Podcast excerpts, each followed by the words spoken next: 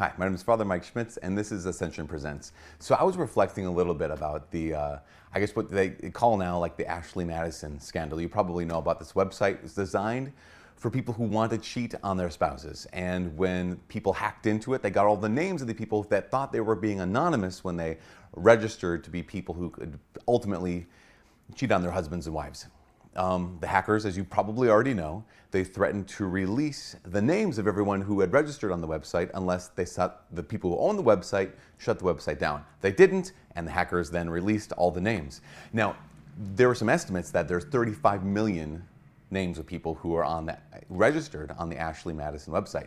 Um, other numbers are like, well, those numbers are fudged; they're too big. It's maybe more like 10 million or 7 million. Now, re- regardless of the actual numbers and regardless of the actual percentage, there's a couple things that are interesting. One thing is something that comes right back from Jesus, what Jesus said in Luke chapter 12.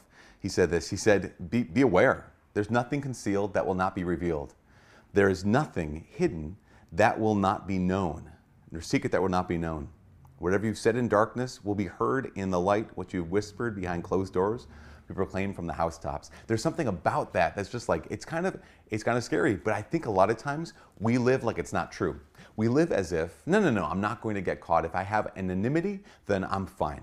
And this whole scandal essentially is all about that. That sense of like I can just keep making some of these decisions and I'm going to be fine. There's something in the human heart that was willing to go on there and register.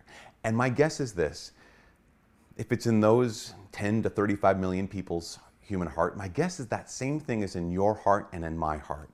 What I mean is this, not necessarily, not necessarily that you want to cheat on your spouse or you'd like to be part of that kind of relationship. You, in fact, there might be something in you that's like, oh my gosh, that'd be the worst thing in the world.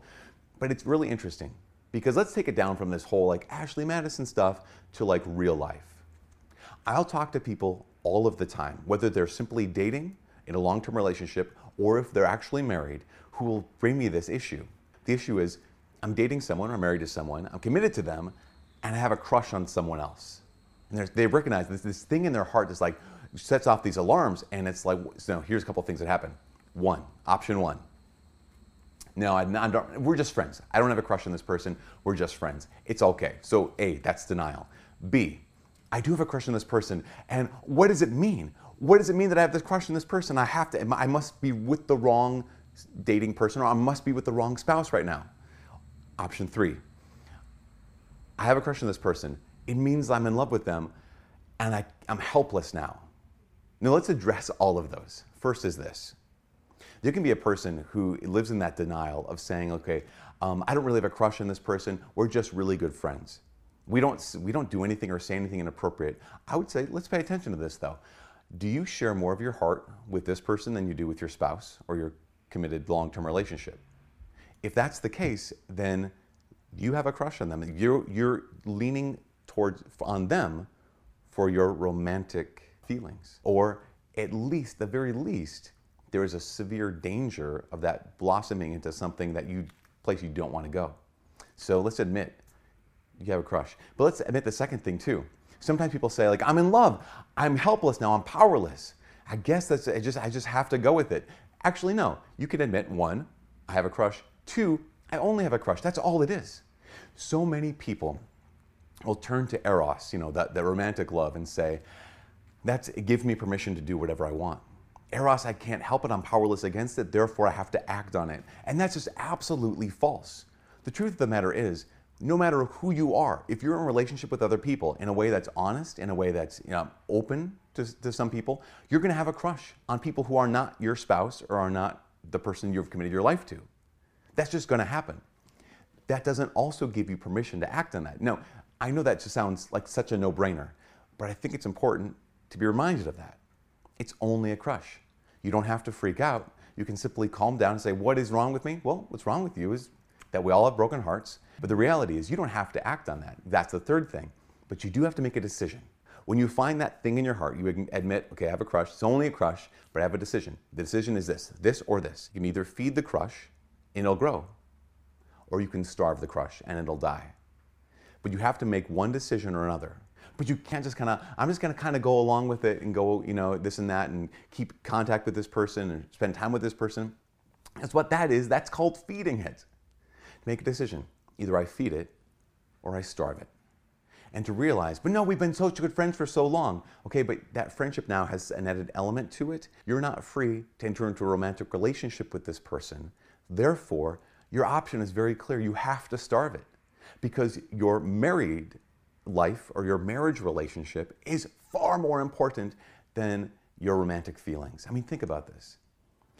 Eros, having a crush on someone, people have used it as permission to break their most solemn promises that they've may, ever made. And to realize that doesn't just simply affect me today or next week or for the next year. To break those kinds of promises actually affects generations. Now, regardless of whether you, uh, everyone knows you, you're a famous person, and your name is now on the Ashley Madison list, or you're, nobody knows you, but you stepped out on your spouse, who fed that crush and, and pursued that, your kids, your grandkids, their kids and their grandkids will be affected by that decision, one way or another. That decision to either starve or to feed. You are not powerless in the face of Eros. You are not powerless in the face of a crush. You actually can make this decision. And it's just crazy. The most radical decisions are not radical decisions, they're just good decisions. As an example, the last thing here.